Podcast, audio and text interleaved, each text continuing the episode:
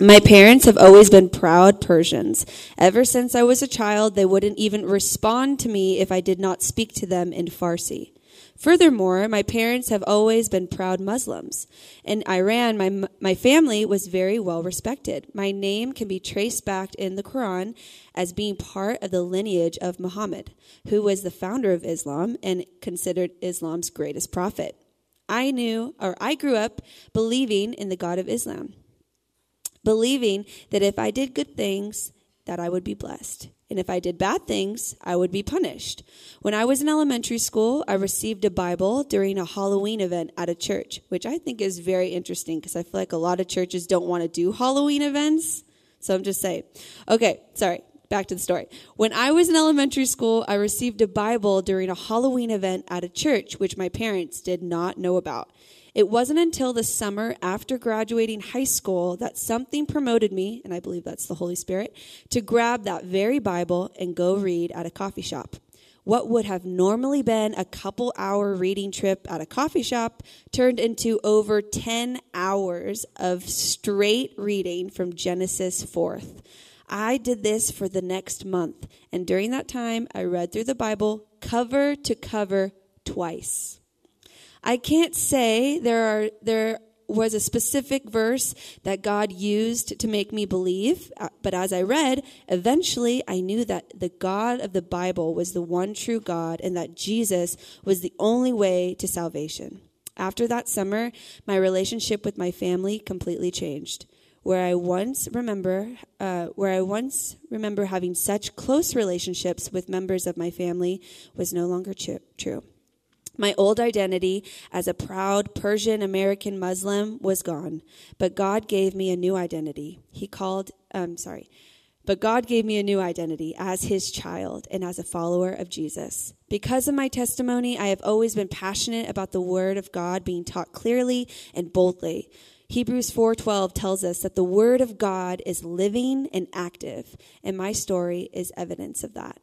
God could have saved me in a number of ways, but He chose to reveal Himself to me through reading His Word and His Spirit transforming my heart. To this day, my relationship with my family is superficial at best, though I pray that this will one day change by God taking a hold of their hearts as He did mine 12 years ago.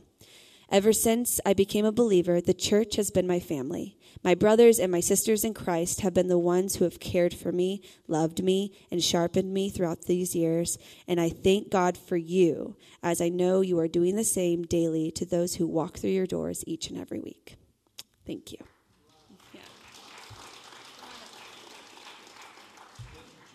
Can I pray for you? Let me, let, yeah, let me pray for Todd. Uh, gracious Father, we thank you for that amazing testimony and how it points us to the power of Scripture taught clearly by the Holy Spirit and by a willing servant. And I pray your blessing on Todd, and I pray you give him real freedom and boldness. And Father, for him to teach and uh, give us ears and minds and hearts to hear and be receptive. We pray it in Jesus' name. Amen. Amen. Well, very powerful uh, story of a changed life, right? I mean, that's that is the uh, story of the gospel. Uh, and the key word there is revealing, the idea of revealing, that God is still revealing himself. And you and I play a role in that. And that's what the message this morning is about. It's a two part series. Last week we looked at uh, Romans chapter 8, verses 1 to 13, and we dove into how we are no longer under condemnation. We no longer live under the condemnation of the law and under the old world standards, but we have been lifted from that by the power of the Holy Spirit. We now live into a new law. We live into the, the law of the Spirit that gives life and freedom to us.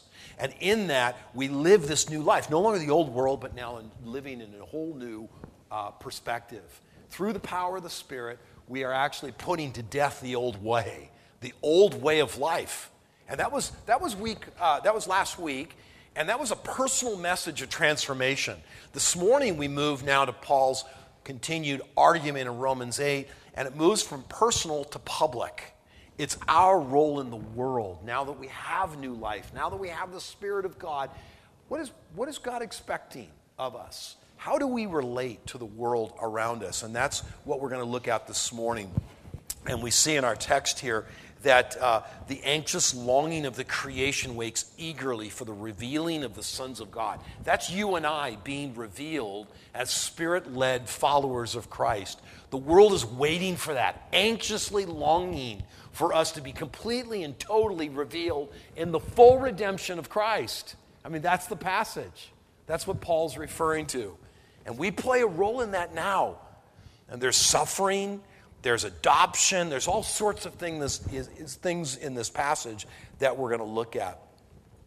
I've been heightenedly aware of suffering and uh, my connection with the my kind of my unchurched friends, the world out there that I'm connected to, that's outside of the body of, of believers. I'm very connected, and I, I've become more aware of suffering and connection through various individuals. I prayed for that this week, this week and this last kind of this last few weeks as I've been heading into 2020. One of my goals is that I would have deeper connections in my unchurched kind of friendships with others, um, those in the unchurched community. And I, have pressed into that, and I've seen God answer that through uh, bringing me individuals that have shared their own suffering and difficulty in many different ways. I've entered into some difficulty and um, some pain and suffering and hardship. And yet at the same time, I'm also feeling this deeper connection, too, that's happening with some individuals. Ran into somebody that I've known for a long time, and as we left, you know, he said, Hey, I love you. And and I thought that was kind of strange, you know. I mean, that's kind of something we say in church. We don't really say that outside of church. You don't hear people talk that way. And I was in another situation, and somebody else that I've known said the same, very same thing as we left.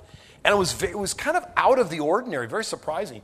Not that I'm a loving person or anything, but I don't know what it is, but there seems to be, kind of in my mindset, um, a greater connection with people that are outside of the body of Christ, outside of the church. And I'm seeing that develop more and more. And I think that's what Paul's saying here in this passage that you and I have a responsibility to continue developing deeper relationships with this longing, this creation that's longing for the revealing of the sons of God. So let's look at the whole passage, and I want to look at how we get that done. So, in this passage, really, we're picking up the passage here in Romans chapter 8. And I'm going to start in verse 14 that, that, that now that we're being led by the Spirit, we are sons of God. In verse 15, it says, For you have not received the spirit of slavery leading to fear again, but now you have received the spirit of adoption as sons which cry out, Abba, Father. Well, we've experienced an adoption. And in this adoption, we have a new relationship with God that impacts our relationship with the world. But Paul doesn't end there. The argument continues.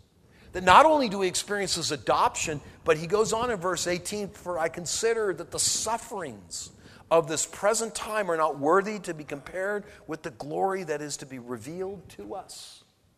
That there is a suffering. And then he talks about the longing of creation. He talks about the child, it longs like, and it, and it experiences the pain of childbirth. I mean, that's the way he describes that. And, and there's groaning and suffering and pains that are described in this passage here in verse 21 of the world waiting and longing that there's suffering in the world and there's suffering in our lives. And that also plays a role in our relationship, not only with God, but with also with the world.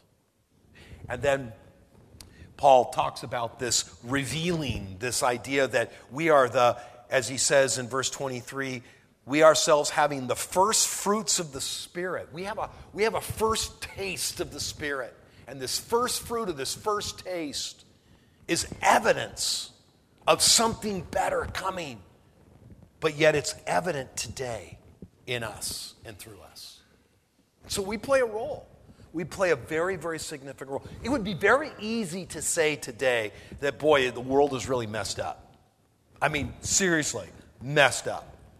But then then something changes your perspective, right? You see something or you meet somebody. I, I, saw a tweet, it came through my email, and I clicked on it. It was, it looked cute, so I thought, oh, this will be cool. It, it, was a grandma coming to visit a family, and they were in the kind of uh, the, the, some high altitude. There's snow everywhere, and she's driving up, and the dog runs out. And I've never seen such an excited dog that wants to see grandma.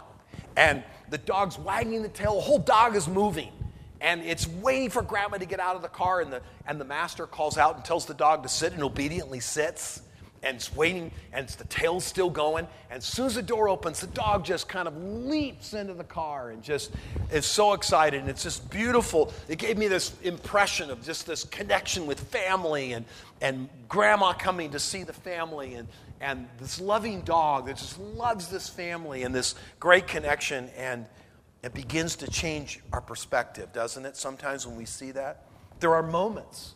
There are moments every day that reveal the transcendent, the eternal in the world today. One day everything's going to be transformed. One day there's a, there's a longing, eagerly waiting for the revealing of the sons of God in our full redemption so the world will be, will be relieved of its suffering. We will be relieved of our suffering. That's what Paul's saying. But until then, until that day, keep revealing the transcendent. The transcendent is the idea that God is a transcendent God, that He, that he that he transcends, he comes into our world. He experiences, he comes into our experiences, he comes into our life. He invades this world. And we see that through followers of Christ that are led by the Spirit. Until Jesus comes back, we are, as the Bible calls us, image bearers. We're image bearers of God in this earth, on this earth. So, in this passage, we're not just given a pass, a waiting period, where we're waiting for something better to happen. That often our perspective could be, well, I'm just waiting for it to get better. I'm waiting for the final outcome. I'm going to hang on until then. I know something good is coming. No, not at all.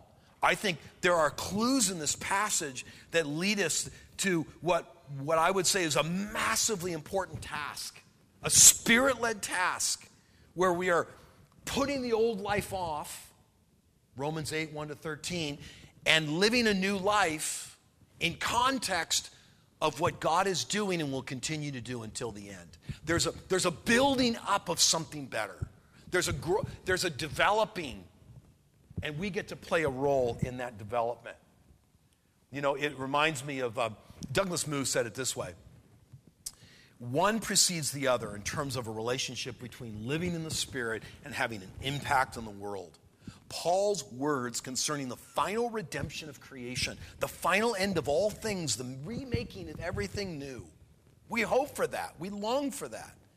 But our role in it is preceded by the necessity to live not according to this world, but by living out a very different mandate one dictated by the transcendent, the eternal. See, one is, one is related to the other. And so we get a chance to live that out. And we see that in movies, right? Um, redemptive movies. The end of a redemptive movie is beautiful. And, we, and I told you the story of Harriet Tubman last week. And a beautiful story of how she gained her own freedom in, from slavery. But that wasn't good enough. She went back to lead others to sl- into, out of freedom, out of slavery and in freedom. Her freedom was used for the benefit of others. I mean, that's the way she lived her life. She desired others to be free. That's what Paul's talking about. We're working toward redemption, a great redemption, a powerful redemption. There's another great movie. It's called Greater. It's a story of Brandon Burlsworth. Brandon Burlsworth was, was a short, chubby little kid, totally unathletic, who one day grew up in Arkansas, said, I'm going to play for the Razorbacks. And his family laughed at him, his brother laughed at him. He wasn't going to be he wasn't going to, he wasn't going to do anything in life. And yet he set his mind to something and he walked on in Arkansas and became a walk on football player. He never played, and then all of a sudden something changed. He learned how to play football and uh, ended up leading that team and uh, being recruited and, and uh, uh third, uh, third round draft pick to the uh, Colts. And, and then his life tragically ended. It's a beautiful story. It really is. It's one of those kinds of movies that I'm going to sit down. So every one of my grandchildren down when they're the right age and say, What'd you learn about this kid? I mean, going through bullying and, and disappointment and people making fun of him and, and, and uh, didn't fit in and, and, and, he, and he fought through and he stayed the course and, and, and through the whole movie he maintains a faith that his mother passed on to him a faith in christ that made him different. And all the way through the movie you experience that and how others experience his faith. That's what paul is talking about it's a beautiful story and it's the story of our lives as well God is working all things together. At the end of this passage, Romans 8 28. All things together for good. In the context of what Paul's saying here, all things work together for good because there's a greater plan being worked out. And your life gets to play a role in that. How? This passage is going to describe the renewal of all things and how we participate. Three things through adoption, through some, uh, suffering, and through participation. So let's look at those. Look, the first one is suffering. I mean, he lays it right out there and says that, I'm sorry, adoption first, then suffering. So the first one is adoption. We are to live into our adoption as sons and daughters of the king. Why does Paul start there? Why does he say, why does he identify us as those that have been adopted, no longer in slavery, but now adopted sons and daughters of the kingdom that cry out, Abba, Father? with these, these, this inheritance. I mean, all three of those components are in this passage. That we now are heirs of God and fellow heirs with Christ as adopted sons and daughters that cry out, Abba, Father. Why?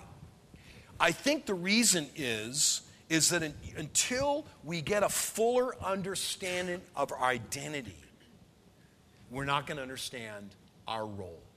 We really won't. We're, we're going we're going to miss our opportunity of why God has us here. I mean, with, with new identity comes ownership, responsibility, the privilege of working to a greater end in this world. If you don't have identity, you will lose sight of a transcendent purpose for your life. That's why Paul begins with the idea of adoption. We've been adopted in. Adoption is being literally transformed from slaves to sons and daughters. Do you see that? No longer slaves, no longer living under the fear and the anxiety and the oppression. Well, the slave has no ownership, no motivation, no inheritance. And yet, all of that has changed in our relationship with Christ. New direction. We now have the direction of our life determined by the Spirit because we are now being led by the Spirit into this adoption. Do you see that? There's a being led by the Spirit into our identity that gives us new purpose. And so there's a connection between our purpose and our identity. Uh, let, me, let me tell you a story. Uh, there's a great documentary out called Foster and it's about the foster uh, adopt program system in uh, Los Angeles here. And they did this beautiful documentary. Many of us went and saw a showing of it several week, weeks ago. But the, the moment for me was, was after the film, and they, they interviewed all these families and, and all these relationships and, and the hardship of going through it all. And, and, and this one woman, this amazing, this beautiful woman, uh, her name is. Um, uh, Erl, um, uh, Earlissene Beavers. Earlissene Beavers. What an absolutely beautiful woman. She's, she's brought in, she probably had five or six kids living in her home. And she'd just bring them in. She'd take anybody, doesn't matter. Uh, just bring them in. They need a home, they need a mom, bring them in. And this one young girl was going to be removed and, and prepared for adoption. And she said, Why would I want to go anywhere else? This is my mother. This is, this is who I connect with. And, and, and Earlissene um, adopted her. And she was on stage after the, the show with her mom. And I, she was just beaming with excitement. She was beaming with purpose. She, she was so proud of who she has become and who she's who she is as a person, as part of this family. It's, it's, it's given her direction in life. I mean, you can see it. I mean, you can see it come through this little girl's life. And uh, Mrs. Beaver says that she transforms them into human beings with purpose and a home and a family. It's what God does for us. It's precisely what it's all about. But there's, a, there's another component to this adoption. We understand adoption and the full rights that you get. And yet, what Paul does is he goes a little deeper. He says, We get to call out God, we call God our Abba Father. It's, there's a level of intimacy that God is that, that Paul is pointing us to, an awareness of God as Father that comes not from this rational consideration, nor from external testimony alone, but from a truth deeply felt and intensely experienced. We cry, kratzo, to cry out with emotion. There's deep emotion, which shows our dependence. Martin Luther wrote about this idea of Abba this way. He says, The mouth speaketh not, but the affections of the heart speaketh after this manner. Although I be oppressed with anguish and terror on every side, and seem to be forsaken and utterly cast away from thy presence, yet I am thy child, and thou art my father. For Christ's sake, I am beloved because of the beloved. I am beloved because of the beloved. I mean, Luther sensed it from a deep emotional perspective. See, familiarity and utter dependence on our Father comes from this idea that we can call out and say, Abba, Father. And from it, we get this inheritance. And this beautiful picture of an inheritance. And the idea here is that now we're fellow heirs with the Messiah. We share in all things, even ruling over the world of creation. We play that role as our inheritance. And we understand inheritance as this idea of not something you get in the, in the future, but you get a taste of it now. Something in earnest. We've been given a little taste of it. In the future reign, there's a present reality that you and I participate in the, in the continue, ongoing nurture of creation, of the stewarding of creation, because of your identity. But there's a second thing. Paul moves on and he talks about, for I consider the sufferings in verse 18 of this present time not worthy to be compared to the glory that is to be revealed. And Paul has this new perspective on suffering that is very unique. We need to recognize suffering points us beyond the problems in this world to a better day, to a better day that God is bringing and suffering is always in light of the future.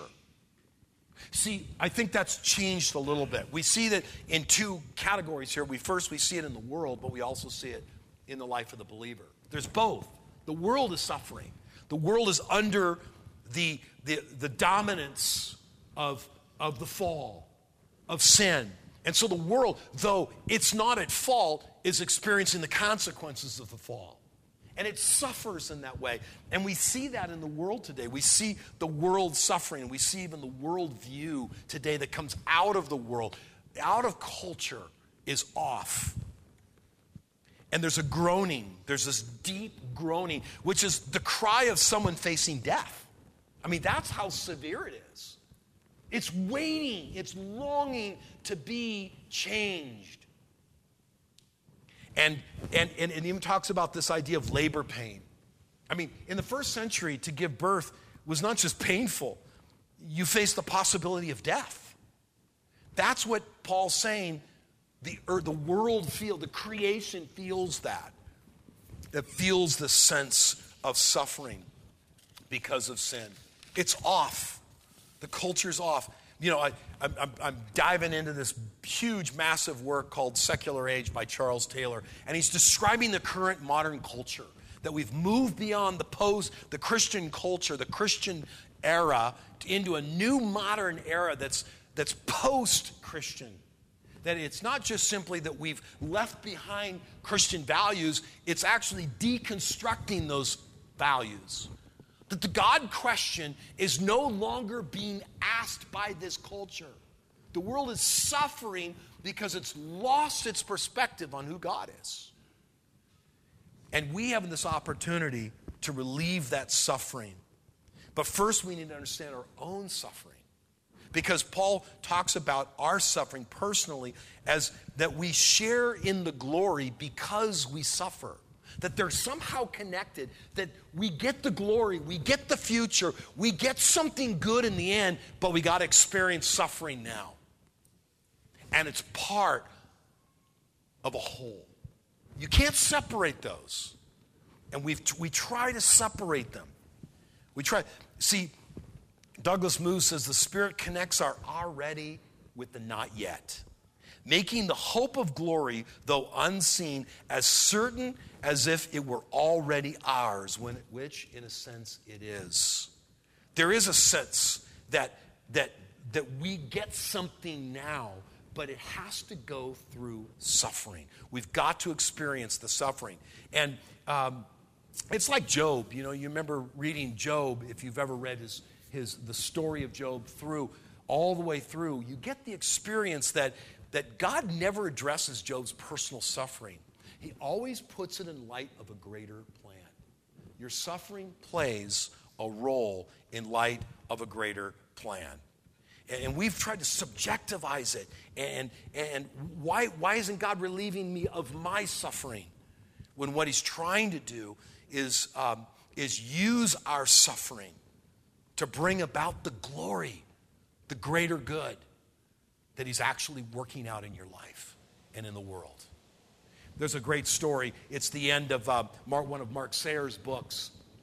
And he writes a critique on Jack, Jack Kerouac, who wrote, uh, Kerouac, who wrote the book On the Road. And it's a story of, of uh, modern day life on the road through the invention of the car. And, and just traveling back and forth from West Coast to East Coast and living life on the road and journeying without really a destination in mind. And it's a picture of, of modern day culture. And he responds to that and says that that's the modern culture's perspective of being on the road, but we live on a different road the road that Abraham took, the road that led to a purpose. It's always leading to a greater purpose, it's leading somewhere. It's through suffering. It's through suffering. At the very end of the book, he says, Let me tell you how it works itself out. Back in the war, before World War II, um, when the atomic bomb was dropped in Nagasaki, Japan, it wasn't supposed to be dropped on that city, but because of the cloud covering and everything, it, it ended up dropping on that particular city. There lived a man and a family, a man and his family, Takashi Nagai. And Takashi Nagai lost his whole family when that bomb was dropped. He suffered the poison of radioactive material and, and suffered from leukemia and died. But having lost his family, he turned to a community of Christians in Nagasaki and he lifted their spirits and he showed them a greater good. And he wrote about this experience and they wanted to turn on him as he got up to speak one time. And he said, Listen to me. We are learning to walk in the footsteps of the cross.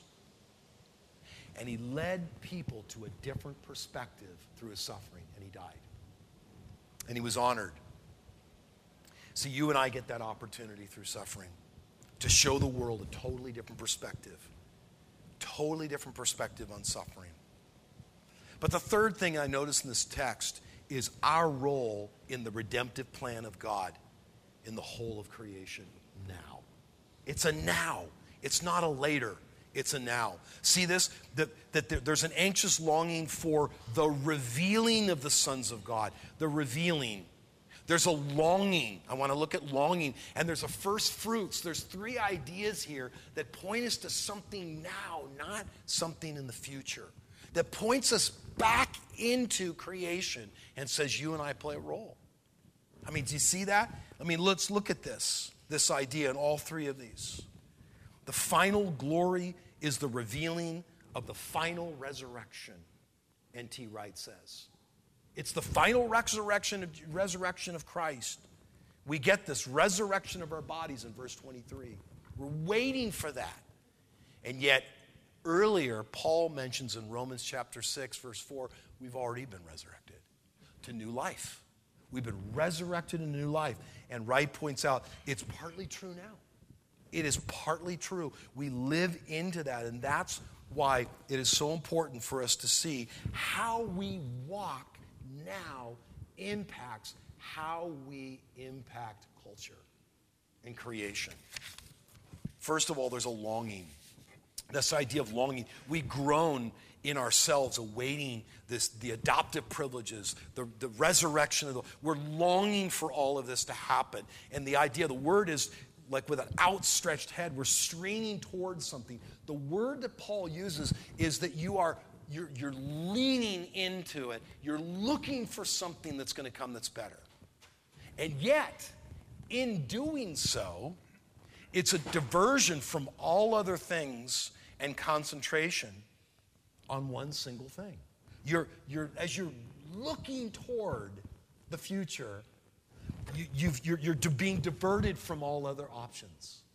And so you're living out this, what Steve Addison calls this white hot faith. This you're on fire, you're excited, you're living with determination, you're, you're focused as you move forward, waiting, anticipating. You're living with a potential future, the potential future, the future now, with this longing, with this desire, with this, this diversion of all other things, with this concentration on a single object.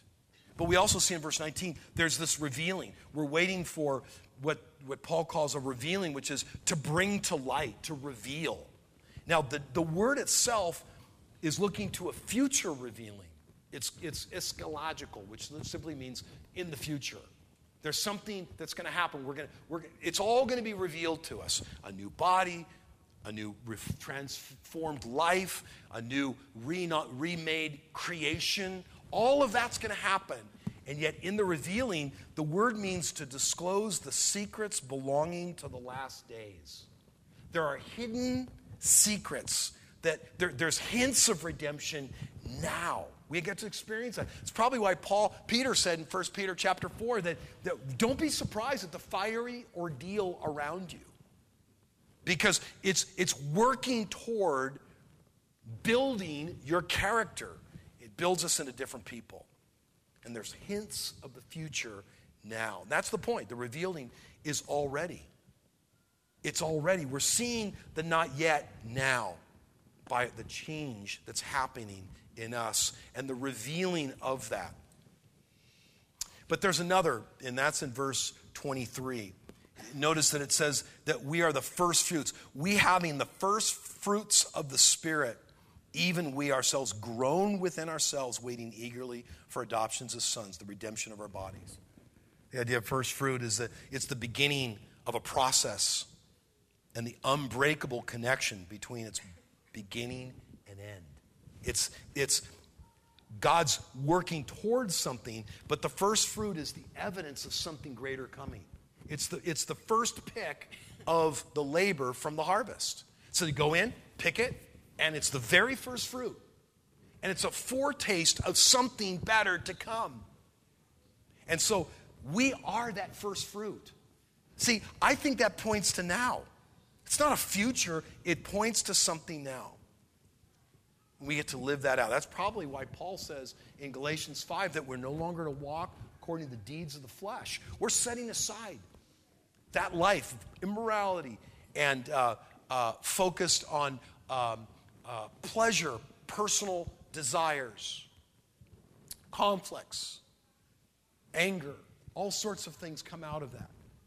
And the deeds of the flesh are, are, are, mentioned, and yet we don't walk in the flesh, we walk in the Spirit. And that's why it says the fruit of the Spirit is what? Love and joy and peace and patience and kindness.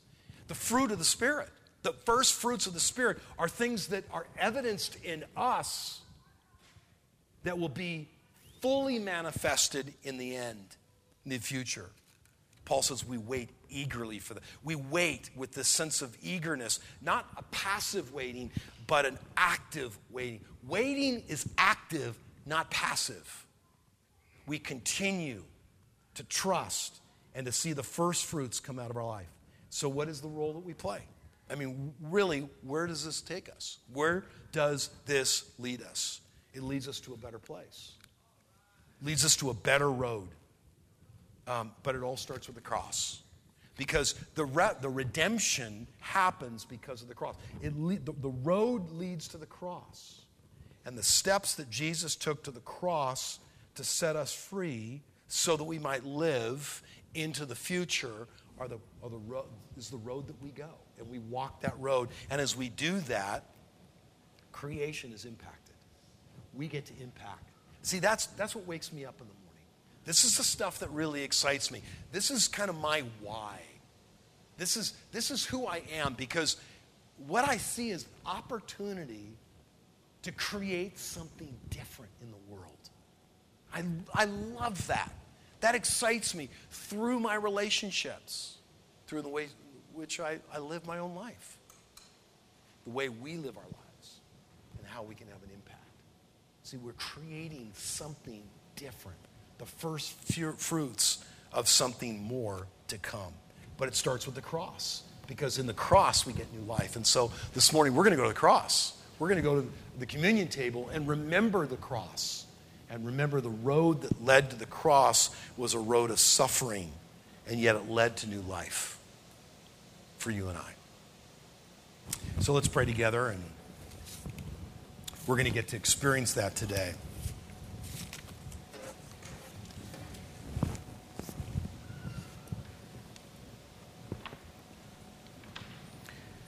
Father, I, I pray you give us a, a new passion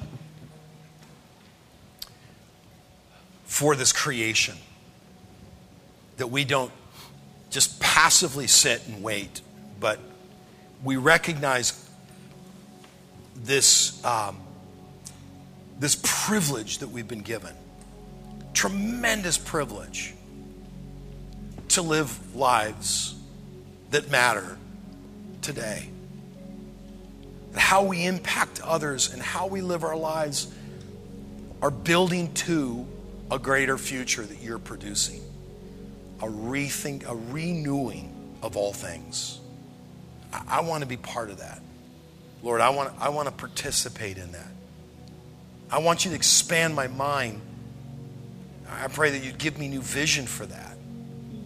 My relationships and, and how it may transform my, my role in this world, maybe as a student, maybe as a, a worker, an owner, somebody independent, retired. We could be in a lot of different stages of life, but you've called us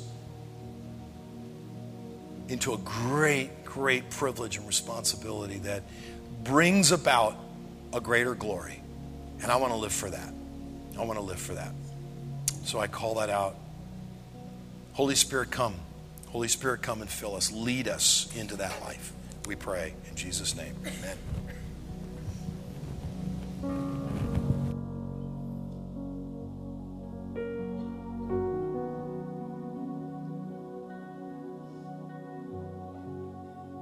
I'm laying down my life. I'm giving up control. Just never looking back. I surrender all. I'm living for your glory on the earth.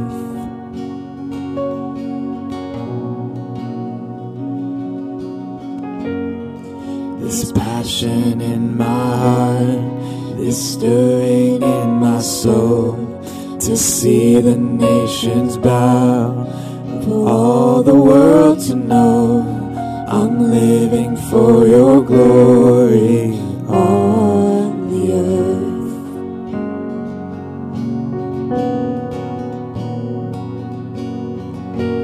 For the sake of the world, burn like a fire in me, light a flame in my soul for every eye to see. For the sake of the world, burn violet name. This passion, this passion in my heart, this stirring in my soul. See the nations bound for.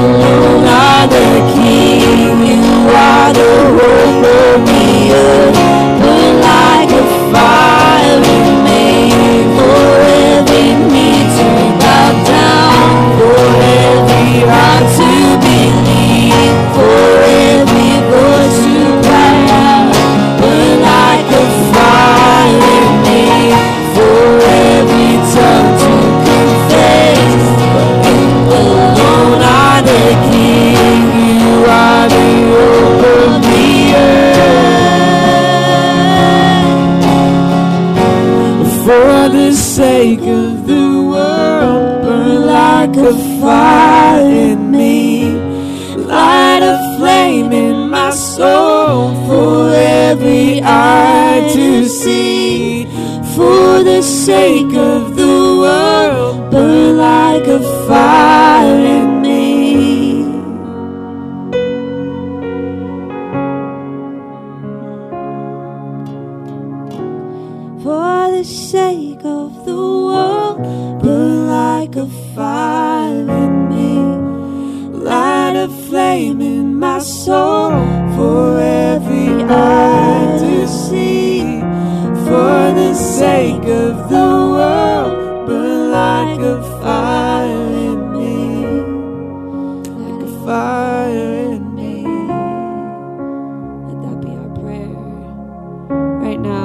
just take a moment if you want to get up and take communion?